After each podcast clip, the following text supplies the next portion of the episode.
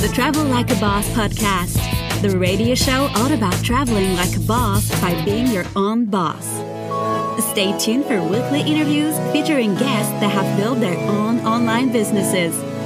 If you would like to have access to our entire back catalog, visit travellikeabosspodcast.com for instant access. And here's your host, Johnny FD. Hey guys, it's Johnny, and welcome to episode 147 of the Travel Like a Boss podcast. I'm here today with Kat Corculette. How do you say it? Coquillette. Coquillette. I like that name. From catcoke.com. Thank you. So, you want to start off by telling everyone how we met and what you're doing here in Chiang Mai? Sure. Um, I just got to Chiang Mai just about a week and a half ago. Um, I was here this time last year, just traveling through for a few days, fell in love with the city. And after I got back to the US, I learned about the digital nomad community here. And it was the perfect timing. My lease was about to expire in Kansas City.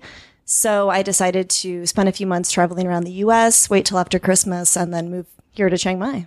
I'm an illustrator and designer, by the way. Very cool. So, what was life like in, was it Kansas City, Missouri, or Kansas City, Missouri. is there more than one Kansas City? Yeah, you know, it's the city straddles both states. So mm-hmm. there's the Kansas side and the Missouri side. I was actually born and raised on the Kansas side, and then my uh, career started on the Missouri side. Okay.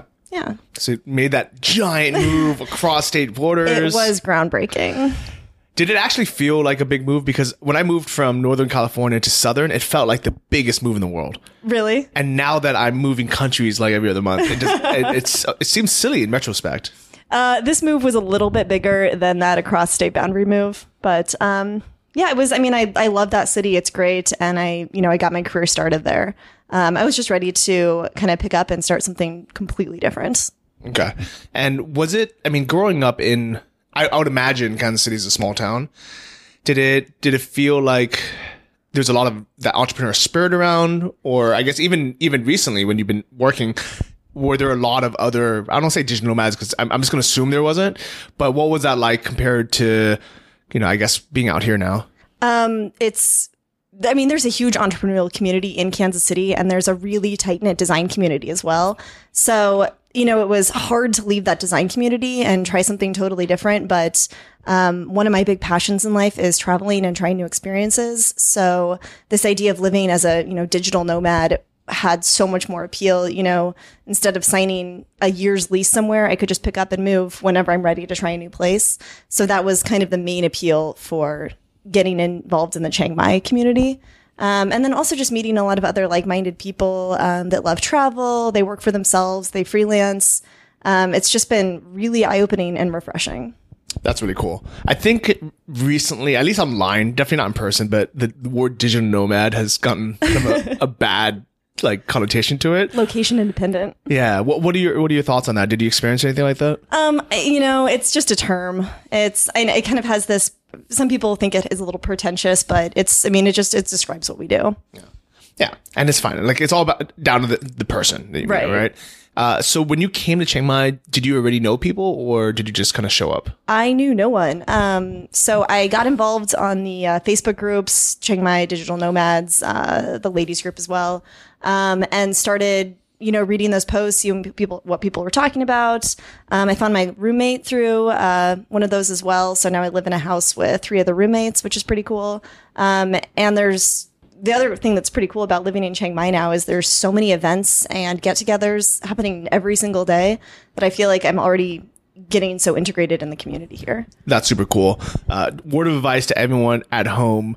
Do not go on the Chiang Mai Digital Nomads Facebook group unless you have thick skin, uh, or unless you're planning on coming anyways, and you, you can kind of weed through it. Because there is uh, just very recently, there's been a lot of negativity on there. Uh, but I guarantee when you come here and you meet people in person, people are very, very nice and very helpful in person. They are nice in person. Yeah. So I'm glad that you had a good experience and you met some some cool people through that. Yeah, it's been great. Yeah. And the girls group is that Chiang Mai Digital Nomad Girls or It's what is uh, it? Chiang, yeah, I think I think that's the the group name. Yeah, that's great too. It's um it's a pretty su- supportive community. You know, it's a bunch of um, entrepreneur women or women that are you know living abroad and then working freelance. Uh, and it's you know it's just cool to have this supportive group of women together that are pretty like minded in their you know entrepreneurial and travel. I think that's really cool because a few years ago there were very few nomad girls or like female entrepreneurs Uh-huh. are traveling. And now it's it's huge. I mean, like how many people are in that group now? Thousands, maybe. Yeah. Um, yeah, that's actually one of the other reasons why I came to Southeast Asia in the first place. I quit my job a little over a year and a half ago.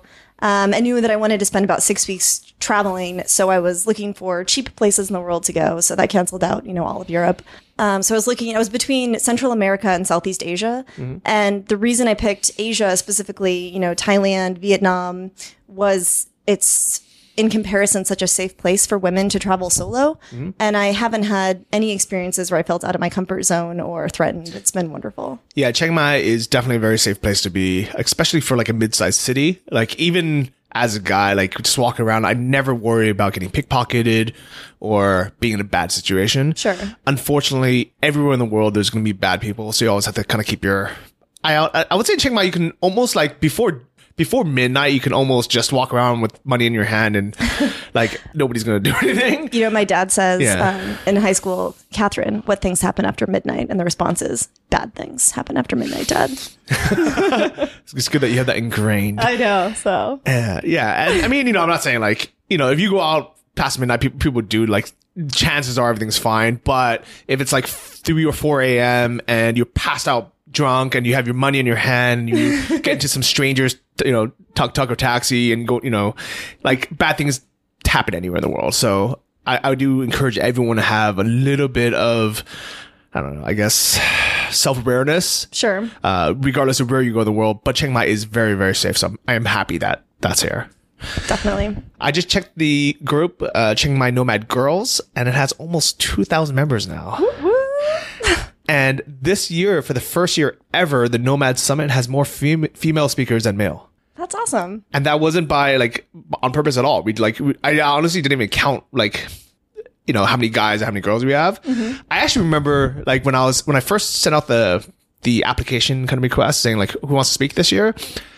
I thought you know it'd be it'd be great you know like if we had at least one female speaker. Like I actually remember thinking that specifically. and how many do we have I think we have I think five out of the the eight are female. great. which is cool. yeah Yeah. So thank you for being doing your your part in uh, the nomad world. i just bought my ticket a few days ago everybody buy tickets Nomadsummit.com, guys. Uh, if you guys are in Chiang Mai, but it's honestly it's it's a good reason to come out here.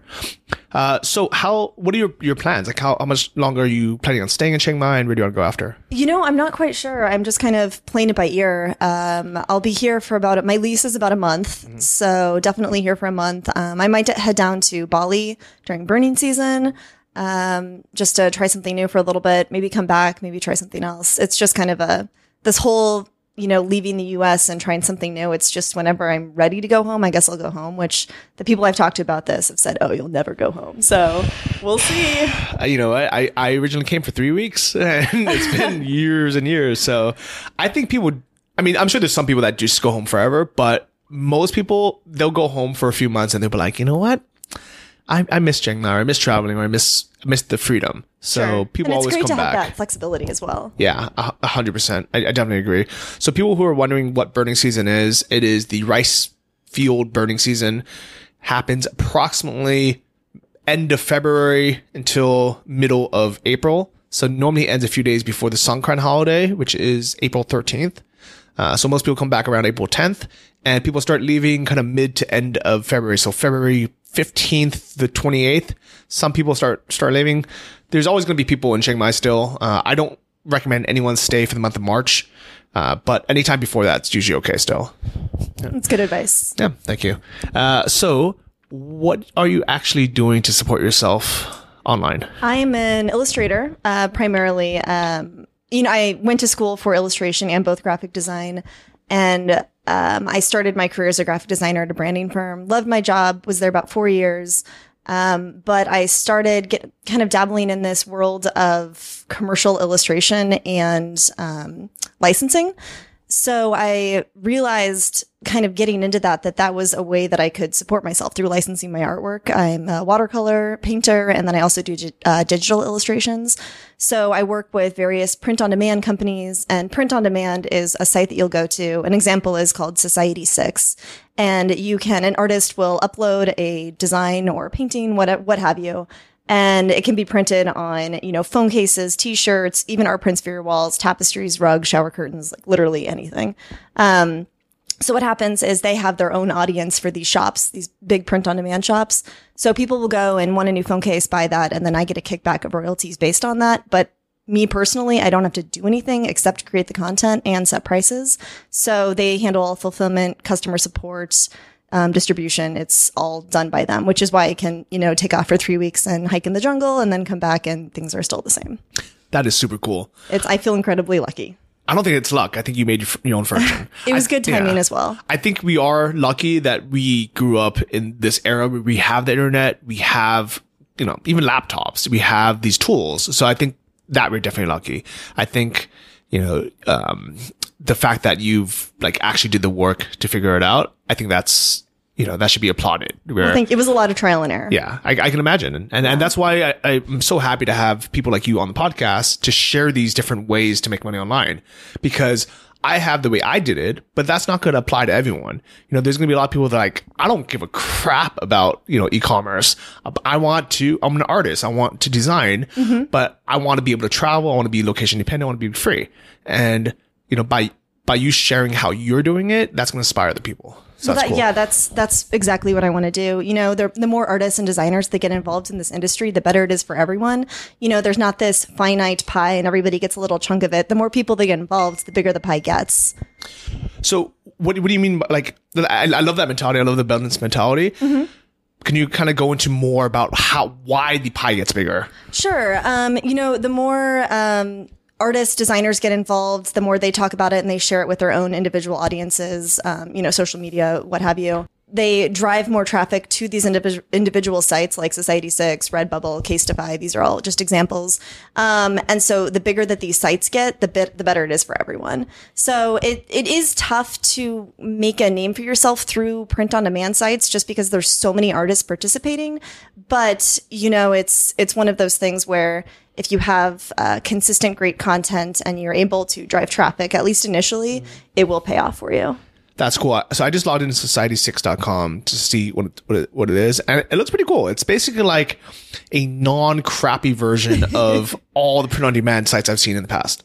Because I think I've seen, you know, there, there's always been like the other. I don't I don't know the names anymore, but the ones where you can like upload a photo onto a t-shirt. and Yeah. it always looks terrible. Yeah, yeah. You know, because there's always some crappy image that you know that They you- do a really good job. They uh, they're based out of LA. Uh, they've got a great photography team. They go out and you know shoot their fashion on the street. That's all um, you know artist created, and they do a great job supporting their artist community as well. So you know having you know I don't know half a million social media followers. So every time they post, you know, a piece of artwork that one of their artists on their site put together, your they'll tag back to the artist and your followers will, grow. So it's this really beneficial relationship. I think that's cool. And I think it's one of those things where it really does illustrate that you have to have good quality work. You know, I think the medium is one thing, and I'm glad that there's mediums like this. But mm-hmm. when it comes down to it, the medium only matters so much if the art sucks. And, you know, and you know, it's, art is subjective, right? Yeah. So it could suck to me, but it could be good to someone else. But it's one of those things where the product has to look good. Uh, There has to be like a, like people actually want the product, Right. and, that, that's how you grow. Yeah, And any artist can submit any sort of work as, as long as it's not copyright infringement to these sites. But the um, the pieces that they'll share and really heavily promote are are the great pieces. yeah, I, I can definitely see that. So. I guess you know if you're an artist, there's there's almost no reason not to try this, right? Because You can make a living. Um, there's one thing I would advise for any um, print on demand or licensing relationship you get into as an artist or designer is just to read that contract really carefully. Um, I make sure I get into only non exclusive agreements, and that way I can upload the same piece through a variety of different sites and sell it through different licensors, and I maintain the copyright to my piece at all times. That's great advice. I, I, I'm almost assuming that the ones that you mentioned, They're good. they're good. Yeah. Because not only have you gone through it yourself, but they probably wouldn't exist if they had that kind of, uh, you know, scarcity mentality. They're like, you go work through us and nobody else. And you know, I get approached by those all the time, and so whenever um, like a new company will send me an email to see if I want to start selling my work through them, you know, my first question is always, "Will you offer a non-exclusive agreement?" And if not, I can't work with you right now. I'm sorry. That's very smart. Uh, for the people that aren't artists, if you guys have let's say a course, by the way, like an online course, which I, I think you have some, so we can talk about that in a second. Yeah. Uh, there are a lot of other places to you can sell your course to that's non-exclusive. So, for example, if you're selling your course on Udemy, you can also upload it to like Skillshare Yeah. or one of these other sites, and you can sell it in multiple places. So that that's actually a great tip for the non-artists out there. Right, especially since each one of those sites has their own individual audience, so why not cross pollinate that a little bit? Yeah, exactly. So you, have some courses on Skillshare as well. Yeah, I have one course. It's not quite live yet. Um, I think it'll be up by the end of the month. Um, it's a course that I filmed with Skillshare um, about how to make passive income as an artist and how you can, you know, for the first time ever, artists can like make a living for themselves and not be starving artists. Like you can do what I'm doing. You can travel around as long as you have, you know, pieces that you're putting out there and you're being successful with it.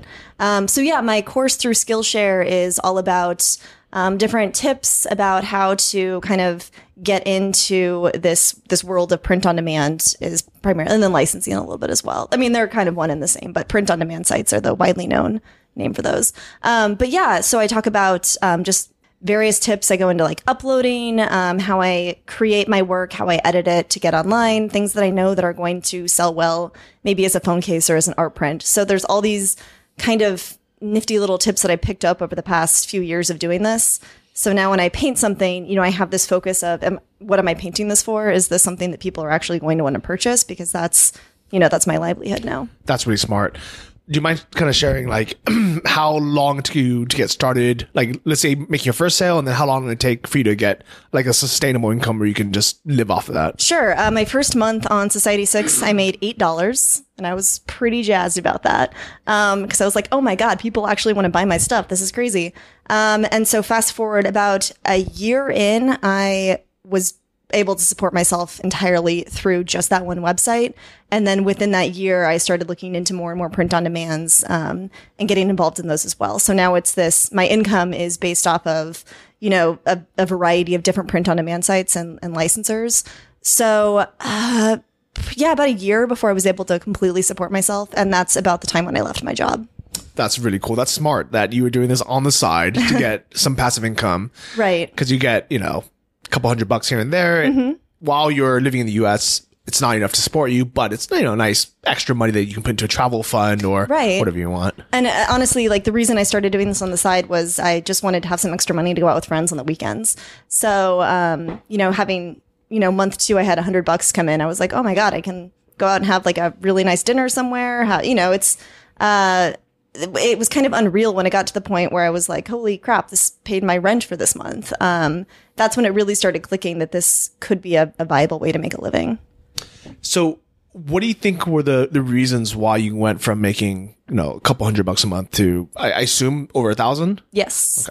Exposure. Um, I and and the um, the quantity of the work that I was putting out there as well. I generally do about one painting a night.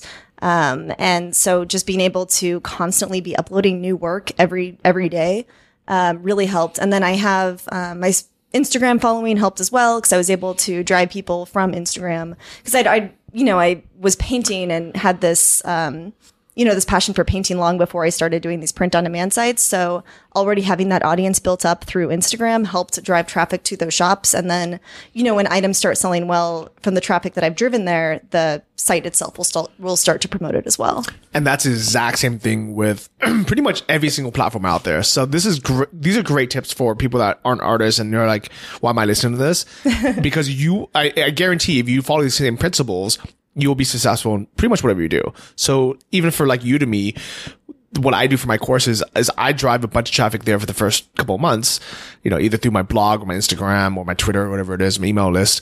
And when Udemy starts seeing that outside traffic is buying that course, they start promoting it and that starts kind of just the whole ball rolling. Yeah. Yeah, it's great because you know it's their incentive to help you out as well. Because if it's you know if it's a course that's going well, they want to promote that as well. Yeah. And you've proven to them that people want to buy it. So at, you know, pretty much zero risk for them. They know if they send traffic there, not only will people actually buy it, but then people will be happy with it. Exactly. And that's kind of the, you know, the beauty of print on demand. It's literally print on demand. So they don't create a phone case until someone purchases it. Um, so that it's such zero risk for them to i mean they, they handle you know returns come in every now and then and they have to you know pay to host the website but for the most part it's um, a really really risk-free beneficial relationship and you know even if you start selling your work through one of these sites and it doesn't go well then you've just i don't know wasted some time but you have no financial risk in that Yeah, and, and you're just kind of spending some time that you're like, okay, took a gamble. Looks like this new up and coming site doesn't have enough audience, or maybe my art doesn't resonate on, on this yeah platform. and that's just life yeah. Yeah, that's true, right? Yeah. I like that. So there was an episode of a TV, my favorite TV show called The Profit. Have you ever heard of it? Mm-hmm. No, I haven't. It is amazing. It's kind of like Shark Tank, but there's one entrepreneur. His name is Marcus Lemonis, and he's the CEO of Camping World, which is the big camping um, supply store in the U.S. And what he does is he goes and finds businesses that are, you know, failing basically, and he and he'll go and buy like fifty percent of it and be hundred percent in charge and just kind of revamp it. And one of the things, one of the episodes, he I think he took over a I think they were sandals. I think they were sandals. Um, and uh, brand and what they had was like very generic prints. You know, just like you know the designs were just just blue or just green or whatever it was, and it had a really cool cause. It was something like every different. There was eight different charities, and depending on which one you bought, it was the money. Like some of the money would go to that charity. Oh, that's really cool. So you can get the red one to support, you know, uh, AIDS or cancer or whatever it was. You can get the purple one to support this cause, whatever it was. Sure. And what he did was he wanted kind of more unique designs so people would, you know, uh, oh, no, sorry, it wasn't sandals. They were watches. Oh, cool. And he wanted to have cooler designs than just like this plain color. So he went on one of these outsourced kind of designed uh, websites, and I don't remember the name of it. So Was it 99 designs? it, it definitely wasn't 99 Designs. Uh, it was another one that has a passive income model built in, okay. which I think is really cool. And, uh, and if you haven't heard of this, I think this is something you'd be good at. It's basically instead of getting, let's say, $99 or even $300 for your design, you license you that pattern or that design to that company Man, the money is in licensing. and you get a royal like a pretty big royalty. I was surprised when they said how much they got for it, and I think it was something like two dollars per watch, and It really adds up. it adds up like crazy. Yeah, I I do not I I rarely do flat fees. I prefer um, licensing with royalties 100% of the time. It's 99% of the time. I mean, every once in a while. But um yeah, it, it just makes way more sense and especially if you get hooked up with a company like that that's going to be incredibly successful, like you've hit the jackpot. Yeah, because if they are, you know, I like I actually didn't think it made sense at first because I'm like, why wouldn't you just pay a designer? Let's say it's even a thousand dollars, you know, for this this print or this pattern, this one time fee, and then you just have it, you know, for the you know for the rest of your your life or whatever it is, instead of paying a two dollar royalty for each item. But I think from their point of view. First off, they had eight items. It was a new company. They didn't have any capital. and then maybe they want to change it like after season or whatever it was. There's always a, risk involved if you don't take that flat fee right off the bat. And you know, it sounds really, you know, tempting, like $2,000 I could have right now, or, you know, a hundred a month maybe until it becomes less popular. Like, what's the better option? So it is a case by case basis, but, um, for the most, like my general rule of thumb, what I've learned is royalties are always better. Yeah, I, I could definitely see that because it is that passive income aspect where in general, if something's selling well, people don't really want to change it. They might end up adding like another line or another something else. Yeah. But they'll always keep the ones that are working. You know, it's crazy. Um, my bestseller when I, you know, got him started with this is still my bestseller now, and it's been, you know, like, I don't know, three years in, and it's crazy. It's I kind of thought that that would hit its apex at some point and then start coming back down, but it's. And that, I mean, that's true with a lot of my work. So it's like the longer something's out there, the more popular it is. I'm still waiting for, um, you know, some of these trends to die down, but you know, that it kind of, they, they keep going for a substantial amount of time. Yeah. So if you were to just take a break, like how, how, how much, like how many weeks do you think you can go and just without uploading any more designs before it would just dry up and you'd have to go back and just work again? Sanity wise or financially? Oh, I guess both. I, I never thought of that. Um, financially, I mean, as long as these these you know relationships are still going strong, uh, I mean, I, I have to continue creating new work because new new things become popular, and I want to you know fulfill that demand. But uh, I mean, judging by the last two years, I, I guess I wouldn't have to do anything. Um, it just, you know, those paychecks just keep coming in because of the work that I've already put out there. Um, and now it's new work that I put out there. It just increases. So, I mean, I guess things would be pretty stagnant, but that's a stagnant in a good way that would still support me. That's that's amazing. That really is. and you know, like how many artists out there, and I hope artists will listen to this episode and not just entrepreneurs, because entrepreneurs, I think, have a different mindset. I think there's a lot of artists that don't realize that this is possible. But, you know, that comes to the caveat. It's, you know, the risk with the print on demand side is you do have no control. Like one of these sites, Society 6, I mean, it could shut down tomorrow and they have, you know, no responsibility to tell me anything. They could drop me as an artist for whatever reason. So, you know, you do have that lack of control. It's not, it's not income that I'm completely in charge of. I'm relying on these other companies to continue selling my work. Um, and staying open. So yeah, I, I could definitely see that. But I also think that first off, like if as long as they're profitable, there's no reason for them to to drop you or to shut down. And because you have a non-exclusive agreement, you can always move that somewhere else. exactly. So knowing that you know you have let's say 20 items that sell well every month, Mm-hmm. you can always actually just you know start uh printing those yourself. I mean, And know, I do. Yeah, I Do? have I have an, an online shop as well, which um, is being run by my awesome sister in law back in Kansas City. So she has my printer and all my Etsy access. So she's been fulfilling orders from that. See, So- you're you're you are a true to life entrepreneur. That's really cool. well, how like yeah, how did you even kind of start thinking of this? Because I would imagine most artists are you know they're thinking about their just like the creative aspects. They're not really thinking about the business aspects. How did this all kind of turn on to you? Uh, I'm really 50 50 on that. I, The entrepreneurial side and the business aspects are so fun to, you know, it's, you know, thinking of new strategies. How am I going to market myself better? Like, I love that aspect. And I also love the creative aspect of just purely sitting down, painting, and creating new work. So having um, that love of both, I think, has also helped me get to where I am now. Um, you definitely, I, mean, if, if you're just an artist and you you aren't interested in the whole business side of it, which a lot of people aren't, and that's totally cool. Um, that's still okay. It just you'll be way more successful if you have an interest in, um, you know, negotiating deals, you know, asking for higher royalty rates. You know, you what I've learned through the past few years of doing this is it's always better to ask for something and just see if they say yes or no. So they might say like, oh, okay, we offer a 10% royalty rate and I'd be like, oh, you know what? I'm only really comfortable with 25. Then we meet in the middle somewhere and it works out. So it's better to say something and ask than just stay silent about it. That is very smart. I like that. Yeah. Good advice. So if somebody is like brand new, you know, what would your your advice for them to be a starter would be? Um, brand new as an illustrator or designer, just You know what? Let I guess I guess we'd be both, right? So like let's say, you know, you have you have interest in art, you know, you like you you're taking a look at your side, you're like, this is beautiful, this is something I want to do. Is there is there like a, a path? You know, would it be going to school for it? Or would it be like taking an online course? Well, let's talk about that aspect first. Okay. Um, I went to school for illustration, and my other major was graphic design as well. So that completely helped. But you know, my illustration program in school was wasn't focused on licensing and royalties and print, like this world of print on demand.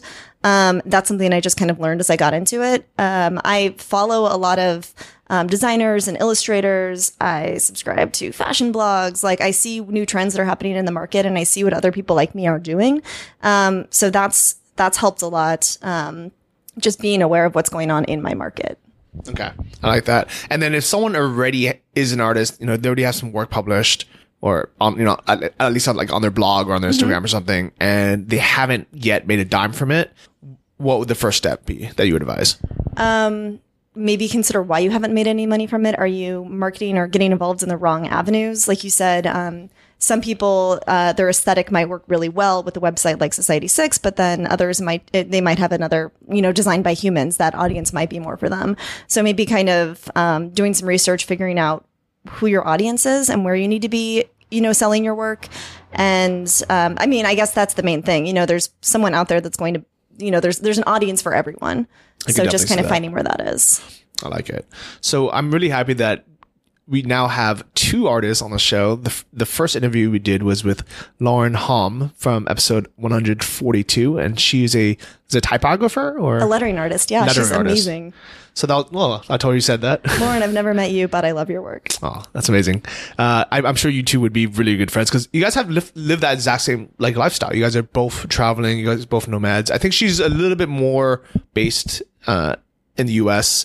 Uh, where sh- she can travel full time she wants, but she actually really just likes being in New York. So Right. But it is cool that she spent you know half a year on that remote year trip and just traveling around doing exactly what she's doing. That can be so inspiring, just traveling around and seeing new things. I mean, I photograph everything I see when I'm traveling, and then I paint it later. So it's literally like traveling is is eating in my income. Yeah. And I bet you, you know, I'm going to send your episode to her and tell her that she should put her stuff on Society 6 as well. Okay, Because cool. I, I can see like her making another a whole nother stream of income Yeah. just by listing her stuff there. Definitely.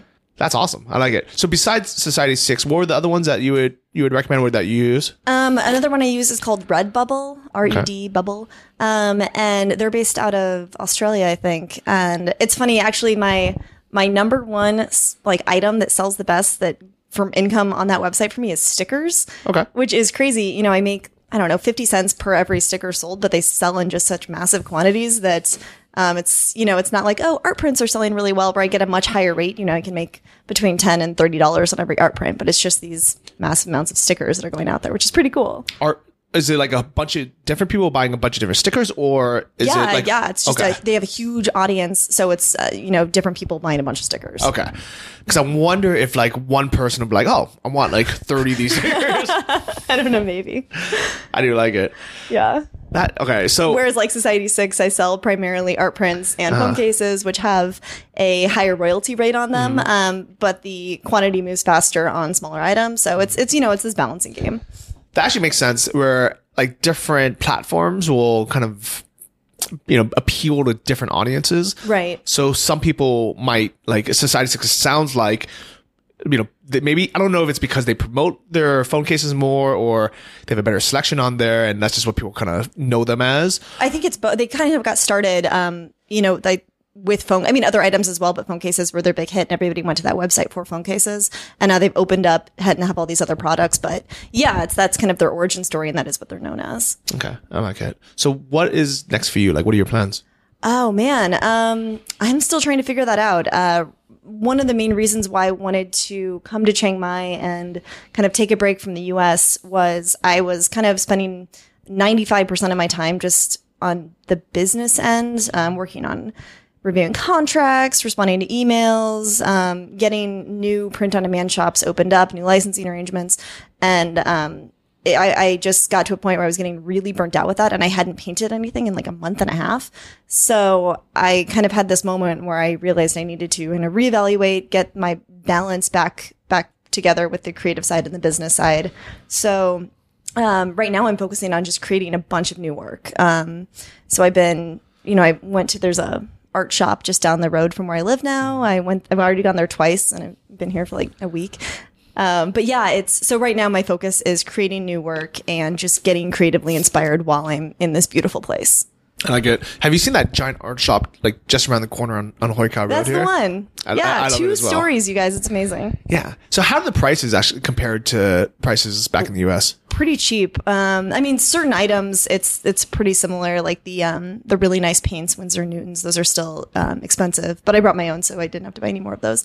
But like paper supplies, it's about a third of the price. So I'm really digging that. Oh, that's cool. I like that. Yeah. And so as you're traveling around, are you traveling light or like are you carrying a ton of art supplies? Like how does that work? Um, I came here traveling light. I just brought my paint with me.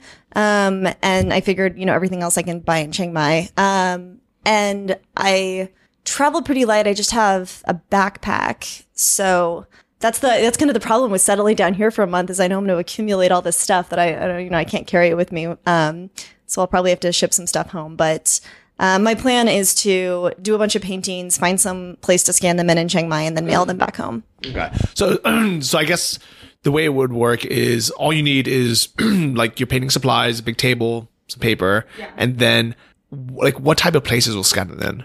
Like, What, like, oh, yeah. you know, that's a good question. If anybody, if anybody has any advice, let me know. Um, I haven't found that out. I just need to I need to find someone with a scanner where I can scan it, you know, 1400 DPI, so not your everyday Kinkos. Okay. You know, I'm, I'm sure it exists somewhere. Chiang Mai has a pr- pretty thriving art scene. Yeah. Uh, I know Lauren. She said that she travels with like, travels with like a portable scanner. But I- Oh, okay. I think your your pieces are like physically bigger. So Yeah, they're pretty big. If I did that, I'd have to. I mean, I already have to scan it in and multiple um, scans and then piece together in Photoshop. So Have you seen like the scanner apps like on on your phone, the PDF scanner apps? no, They're actually pretty cool. Like Yeah? I don't know how well that'll work for art, but for like documents, Yeah, what it have to check it does out. is like instead of having the, the like it look clearly like a like a picture, Uh-huh. you know, and where like everything's kind of crooked, you scan it and then it figures out the borders and then it actually like flattens it for you. oh cool. So just like technology is becoming amazing. that's awesome. That'd be good just for you know signing contracts. So Yeah, there you go. I like Cool. it. So very cool. Uh, what travel plans? Where are you going after Chiang Mai? Um, I'm going to probably head down to Bali, uh, but I haven't figured anything out about where I'm staying or what I'm doing while I'm there. I mean, I guess I'm painting while I'm there, but um, I know literally nothing else about about it. I just know it has a really thriving entrepreneur community, so I want to get involved in that. Yeah, especially like I don't know like what type of entrepreneur community there. I know it's a little bit different. I know it's more like the creative type. Uh-huh. I haven't actually been there since I became a nomad. I went there maybe like five years ago when I was just traveling, and it was fun. Like I enjoyed it. Um, and the internet sucked back then. I heard it still sucks. Man, at yeah, most places. Yeah, but the good news is there are now a bunch of co-working spaces, and it's their job to have good internet. Right. So as long as you join a co-working space, like you're guaranteed decent internet. That's good advice. But if you're just working out of your hotel, it might suck. okay, that's definitely something to keep in mind. Yeah. So I don't think I actually mentioned to anyone yet, but I think I'm going to Bali as well. Let's meet up. Let's do it. So I think I'll be there end of February, like probably like March 1st. Oh, cool. I'll, I'll head down probably for a month with my buddy Chris. And it was completely his idea. I actually wanted to go spend like a month skiing. Can't do that in Bali. I can't do that in Bali. and he kind of convinced me. He's like, Johnny, I, I don't think you're gonna like skiing, because in my mind we're gonna like you know like ski all day, and then we're gonna sit by our fire at night and just like tell stories. And he kind of gave me the reality check. He's like, you're, you're gonna be so exhausted that you're not gonna be able to ski every day. There's like nobody that can ski seven days a week. It's it's true. I was just Yeah. skiing out in um, Colorado a couple months right before Christmas, and um, I was skiing with my boyfriend and one of my best friends, and she was uh, snowboarding, and she fell in front of me, and it was uh, it was just this really comedic fall, and I started laughing, and then I found out she broke two ribs, and I was like, oh god, I'm the worst friend ever. She's actually coming out to Chiang Mai in a few weeks to do. Uh, she wants to do climbing, but we'll see how her ribs are feeling. Oh, cool. Well, we can poke fun at her. Yeah. So yeah, he was like, "Yeah, Johnny, you hate the cold, so you might not like it." Yeah. And so what we're gonna do is we're gonna spend a month in Bali, and then we might try to like squeeze in some last minute skiing on our way back to Europe when like kind of right before spring. Where would you go? Uh, so at first I wanted to go to Poland, but I I, don't know. I, I kind of heard like I like I love Poland as a country, but I've heard the skiing there isn't very good, and it's actually there's no real reason to go there. So I I was thinking about going to uh, Bansko in Bulgaria, it, which is next to Sofia, and the benefits of that is first they have their a co-working space now called Co-working Bansko Oh, awesome. and it's I think it's the first co-working ski resort kind of place. You know, it's, it's not like it's not completely connected, but it's like you know within ten minutes or something. Yeah. So it's the first kind of like community of skiers and nomads, which I think is cool. I want to support that. And also, Bulgaria is not part of the Schengen area. So if you want to stay for more than, if you want to stay in Europe for more than three months, the easiest way is to spend, you know, some time in outside of that Schengen area, and then you can have a full three months in Western Europe. That sounds like a really cool plan. So we'll see. Maybe, maybe uh, we'll meet in Bali after Yeah. this, and we can meet in over in, be on the ski slopes. Yeah. Yeah. This is why I like this community so much. like how, like where in the world can you meet someone? Because me and Kat just met a couple of days ago at a friend's house, and we were just chatting. And she's like, and I was like, oh, what do you what do you do online? She, she told me that she makes passive income th- through art, which I thought was cool. I wanted to share with you guys. And then now we're hanging out in Chiang Mai, and there's a very good chance we're gonna be hanging out in Bali, and then maybe even on the ski slopes. That's the seriously, that's the coolest part about this community. It's just, you know, it's there's there's just so many opportunities like this. I mean, that sounds kind of cheesy, but you know, it's you people are just up for anything. It's great. I think it's because like nobody has any responsibilities. You know, we all work, so like don't like I don't want people thinking like you're gonna come here and just hang out all day. Because people work, but we have the freedom to not work if something comes up. Right. You know, and I think because most people, I, I know there are people that you know still have like remote jobs where they have to be there certain hours, but I would say most people I know they try to schedule it so they can work the hours they want. So whether you know whether it's you know like 10 a.m. Thailand time to 7 p.m. or whatever it is, or take a break for a few days and then work on a weekend. They have that freedom. Yeah, and um, that's that's one of my favorite things about this, um, like being self-employed. Um, like you know, for example, today woke up super early, went to a coffee shop, cranked out on all my emails, got that the boring stuff out of the way, um, and then took a break for a few hours, biked around, um, saw some cool stuff, got a smoothie, just you know, um, and then I'll probably work until I don't know 10 tonight. Just, I mean, my most creative time is in the late evening. So just being able to set my own schedule has been amazing. I like that. What so? What is your actual daily routine like? What time do you normally wake up? Do you have like a morning ritual? Um, I have to have coffee first thing in the morning. I, again, I like to get all the stuff that I don't like doing out of the way so that I can have fun the rest of the day, basically, um, and have fun, you know, by painting. Um, so I get all the, you know, emails, contracts, um, uploading to sites, just that mundane kind of stuff out of the way first thing um, with a nice cup of coffee. And then I start thinking about what I want to paint. Um, right now, it's been a lot of like tropical florals. I was hiking up um, up north um, a few weeks ago and took you know a million photos of orchids and plants, ferns, things like that. So I'm kind of working through all of those and painting them.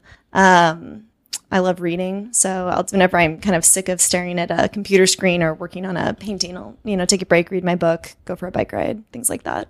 What book are you currently reading? Um, I just finished one and it's called The Nix and I forgot the author. Hang on, it's on my phone. I can pull it up. Uh, it's really good. Um, I've been doing a lot of audiobooks too because of um, flying. So it's a good, it's a good one. Oh, and then I also, do you guys remember reading the things they carried back in like high school or middle school if you're an American? Uh, I read that when I was in Vietnam a few weeks ago, and it was it was interesting to hear the perspective of the Vietnam War while I was there. That's cool. Yeah. I like that a lot. Um, how does that differ from what your life was like when you were back in the U.S.? It's very different. Um, back, well, when I had my full time job, um, I would, you know, work nine hours a day, come home, and then kind of recharge by painting. So, um, as I started becoming more successful through, you know, making a side income through painting, I realized I was working way too much, like 60 hours a week.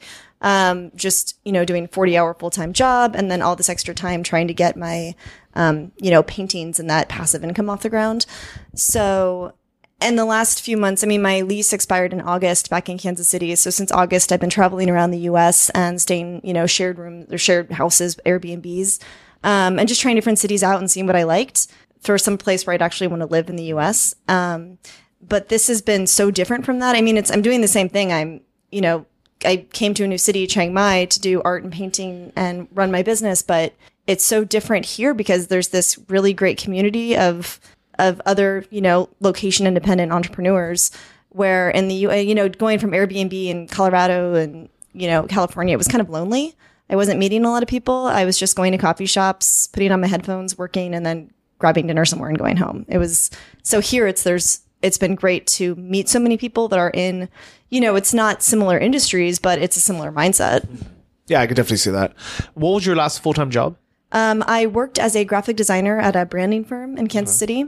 Um, I loved my job. It was really hard to. I mean, I it was it was time to go, but it was really hard because I loved the people I worked with. I loved the work I got to do, but um, ultimately, it just made more sense for me to um, go off on my own. And then also. Um, having unlimited vacation days is the best part of. I, I, I can definitely see that. so, like, have you like sacrificed? I guess some some of your an- annual income. Like, w- are you like? I guess the question is, with your online income, have you kind of outpaced what you were getting at that full time job yet? I have. wow, Yeah. that's really cool. Thanks. So that I think that's the dream, right? It's the it's the dream. It's it feels pretty cool. because I think for most people, they're probably assuming, and and I don't know how comfortable you are just saying how much money you're making a month now. Not super comfortable. Okay, but it's all right. But I think like most people, when they first like listen to this podcast, they might be like, okay, you know what?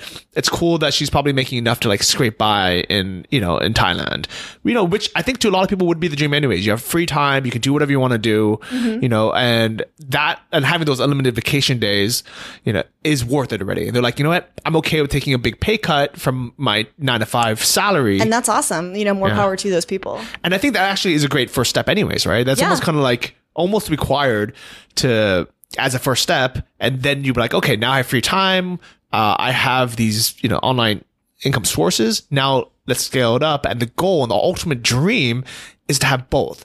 You know, to be able to, ha- you know, to make as much as you were making at your full time job before or more, but while still having the benefits of this location independent lifestyle. Yeah, it's really it's the best of both worlds right now. It's I'm doing well financially and I'm able to support myself while also having this lifestyle where I can pick up and travel and go wherever I want. So it's been I back to just feeling incredibly incredibly lucky.